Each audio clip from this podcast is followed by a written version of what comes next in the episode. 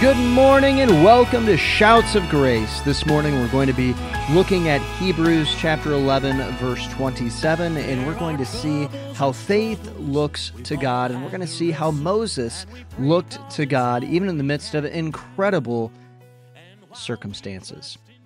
Well, this morning, before we get into that, though, we're going to continue our scripture reading in 2 Timothy, and we come to 2 Timothy chapter 3.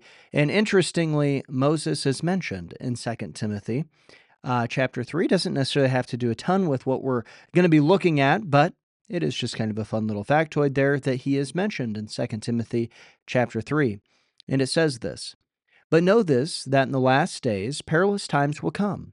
For men will be lovers of themselves, lovers of money, boasters, proud, blasphemers, disobedient to parents, unthankful, unholy, unloving, unforgiving, slanderers, without self control, brutal, despisers of good, traitors, headstrong, haughty, lovers of pleasure rather than lovers of God, having a form of godliness but denying its power.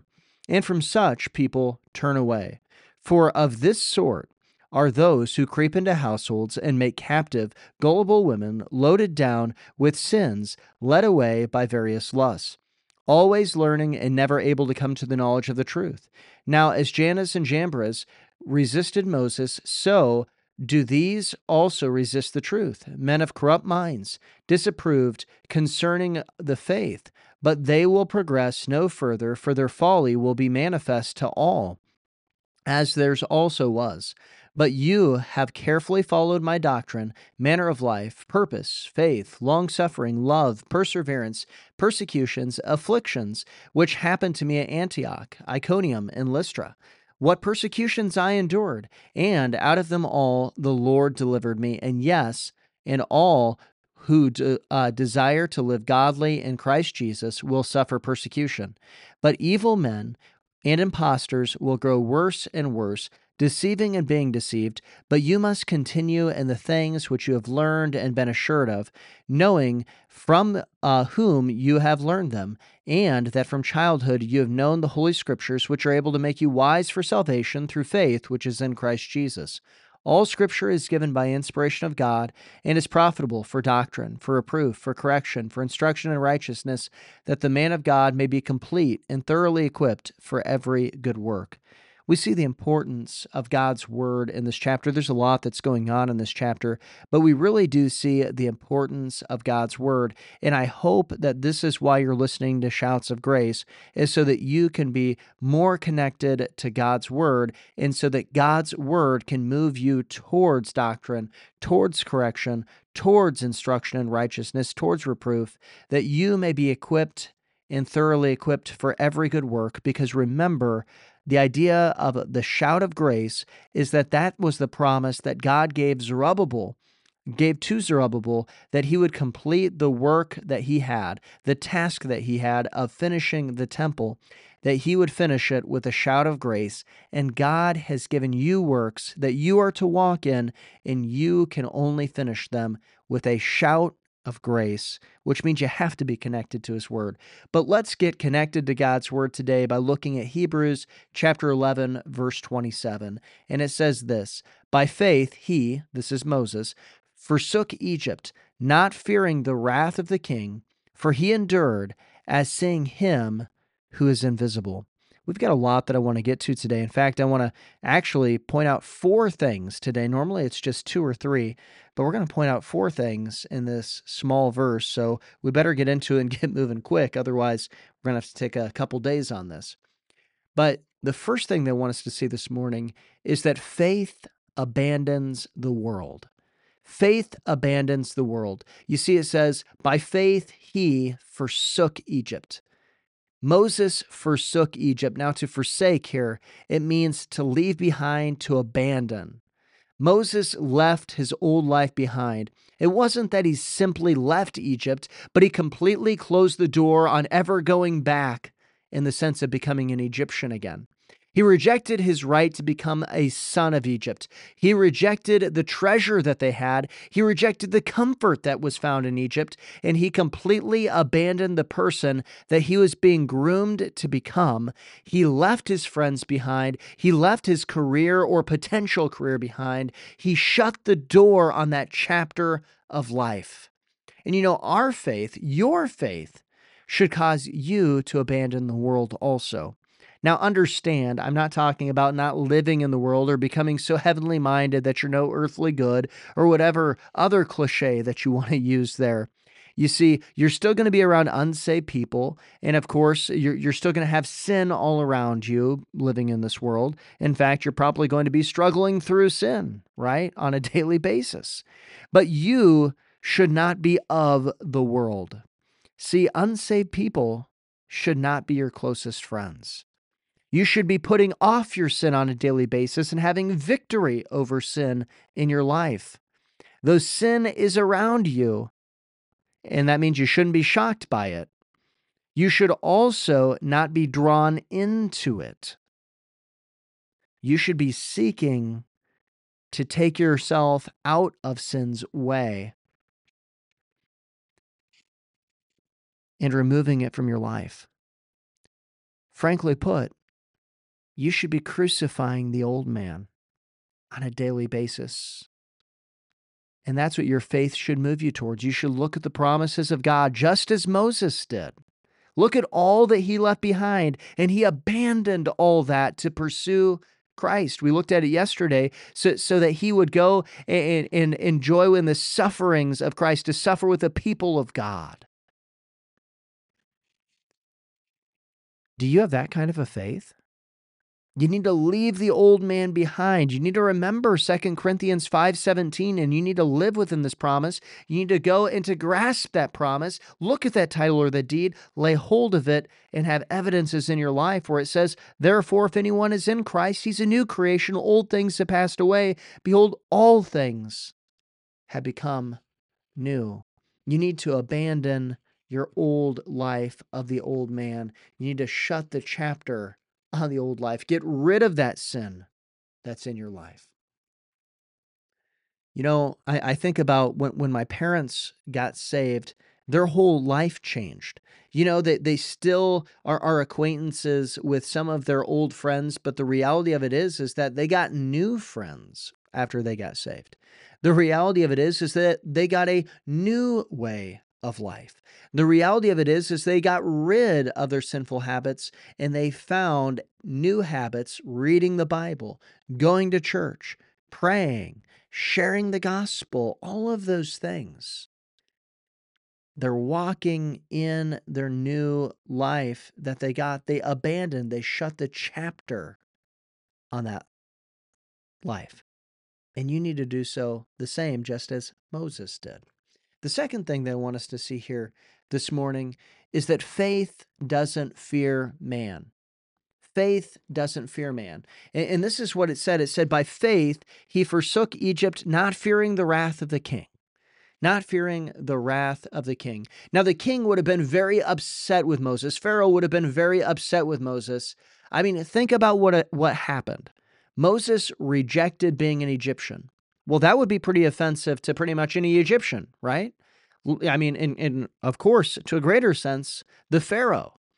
But then Moses also rejected being called the son of Pharaoh's daughter. I mean, that's almost a slap in the face to a king, I'm sure. Because, you know, can you imagine Pharaoh sitting there? It's not just that, hey, you're rejecting our people, but but you're rejecting literally being in my lineage, in my family. You're turning your back on me? Do you not know who I am? I mean, you can almost hear him saying that. Moses then goes and he kills an Egyptian, protecting his people, further solidifying that he is not on the side of the Egyptians. You know, Moses had a lot of reasons to fear man and to change his tune. I mean, he had committed a crime. He was turning his he, back on the, the Egyptian lifestyle. He was going and, and, turning his back on everything that he could have had. And he was going and, and personally insulting the king of Egypt. And kings at those point in times, I mean, th- they did some horrible things whenever they were upset. He had a lot of reasons to be afraid, but by faith, Moses had a different fear. See, by faith, Moses feared God and not the king. And the reality of it is is that if you rightly fear God, you will fear no man. If you bow before God, if you have a true fear of him, you can stand before any man. And so the question is is who do you fear in your life? You know, every day you have situations that come up that are going to test who you are going to fear. You may not be in danger of losing your life, but you're still tempted to fear man. You know, will you witness to your friend? Will you stand for Christian values while they're being mocked? Will you pray publicly while nobody else is? Even think of it before your meal. I mean, that's the fear of man if you're choosing not to pray before your meal because, well, none of my friends do. None of your coworkers do. Well, it's a problem. You see, faith doesn't fear man because faith is a title or a deed, meaning you, you might not be able to see the promises yet in your life, but you know that you will receive it. And fearing man is fearing what you see or what you know in front of you. You're going to hear people laugh at you. Faith is deaf to those laughing, to that laughing. You will get strange looks given to you. But faith turns a blind eye to the strange looks. And of course, you're, you're going to feel harsh comments when you stand for Christ. But faith is immune to those harsh comments. It puts an armor on, it puts a shield up, a shield of faith, because faith sees beyond all of that and it looks to our Maker whom we seek to please. The third thing that I want us to see this morning is that faith endures. You see, Moses endured, and it says this By faith he forsook Egypt, not fearing the wrath of the king, for he endured as seeing him who is invisible. See, Moses endured, and this is that idea of being steadfast and patient. See, when Moses left Egypt, he was 40 years old, and when he returned, he was not 41. He was not 42. He was not even 50, he was 80 years old. God took 40 years preparing Moses for the ministry of leading his people out of Egypt. Understand, Moses knew that, that God had tasked him with this ministry when he was 40. That's why he was going and standing up in the midst of the oppression in Egypt. See, this would have taken patience, this would have taken steadfastness, this would have taken an enduring faith. Moses continued to believe God. And Moses left Egypt in faith, and he endured then in faith as God prepared him. See, though Moses was patient, he was not idle. Remember, faith may wait patiently, but it never sits idle. See, Moses became a shepherd. He started a family. And these were things that God used to prepare him for this greater ministry. As, as he became a shepherd, well, what did God eventually have him do? He had him shepherd his people. As he started a family, well, what did God have him do? He had him lead that family, and then Moses was learning how to lead there. See, Moses continued to move in life as he waited for God to direct him, and those experiences that God gave him was preparing him for what God was calling him to do. Faith may wait patiently, but it never sits idle. While waiting for God, Moses worked for God and you have circumstances in your life that God is preparing you to do something greater for, but are you learning those lessons that you're supposed to be learning? Are you putting into those things that God is calling you to do right now as He's preparing you for those greater things that He has for you? Are you enduring? You know, we often find ourselves in times of waiting, and perhaps you're in a time of waiting. Most likely it won't be for 40 years, but it could be. And this is part of life. You might be waiting for a particular ministry. You might be waiting for a stage in life. You might be waiting for a better job. You might be waiting simply for a solid direction in life. But the question is is what are you doing in those times of waiting or endurance? Are you steadfast? Does your faith force you to trust God even when He seems silent and He says, just keep your nose to the grindstone?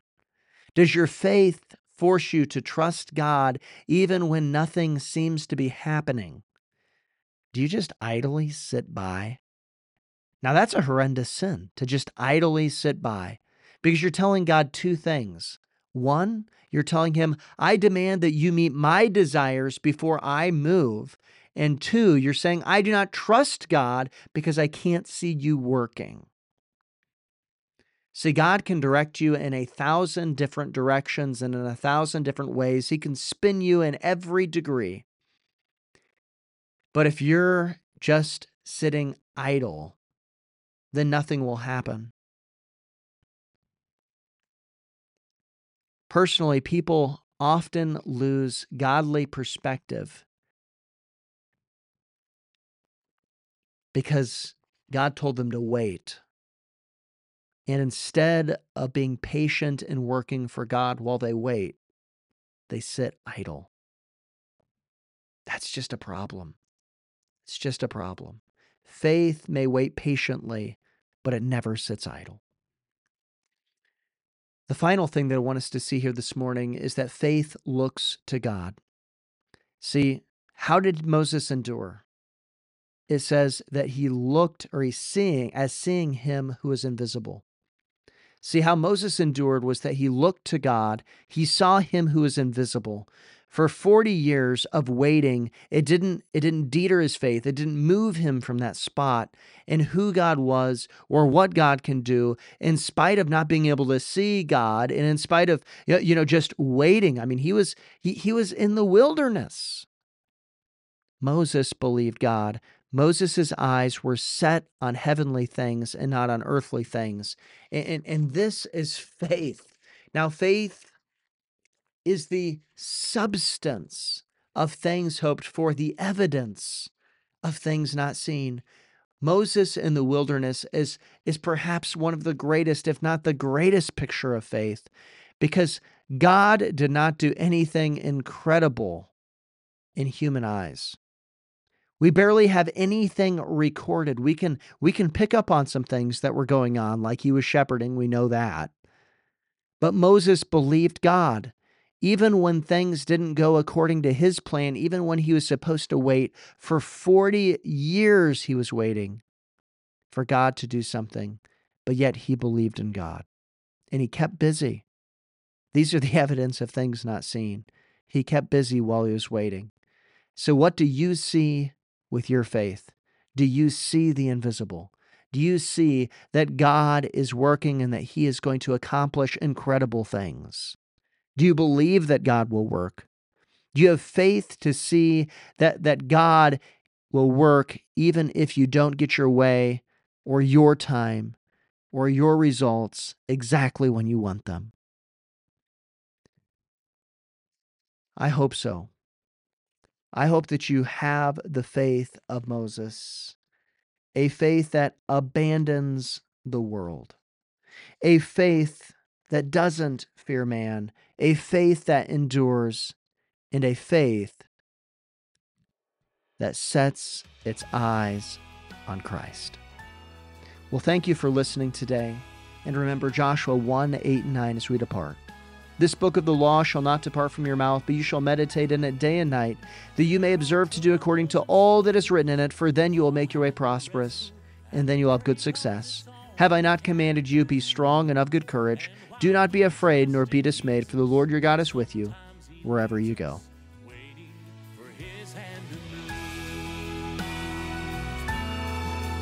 Oh, but even in darkness, we hold to the promise. There's nothing we can't overcome. So that war you've been fighting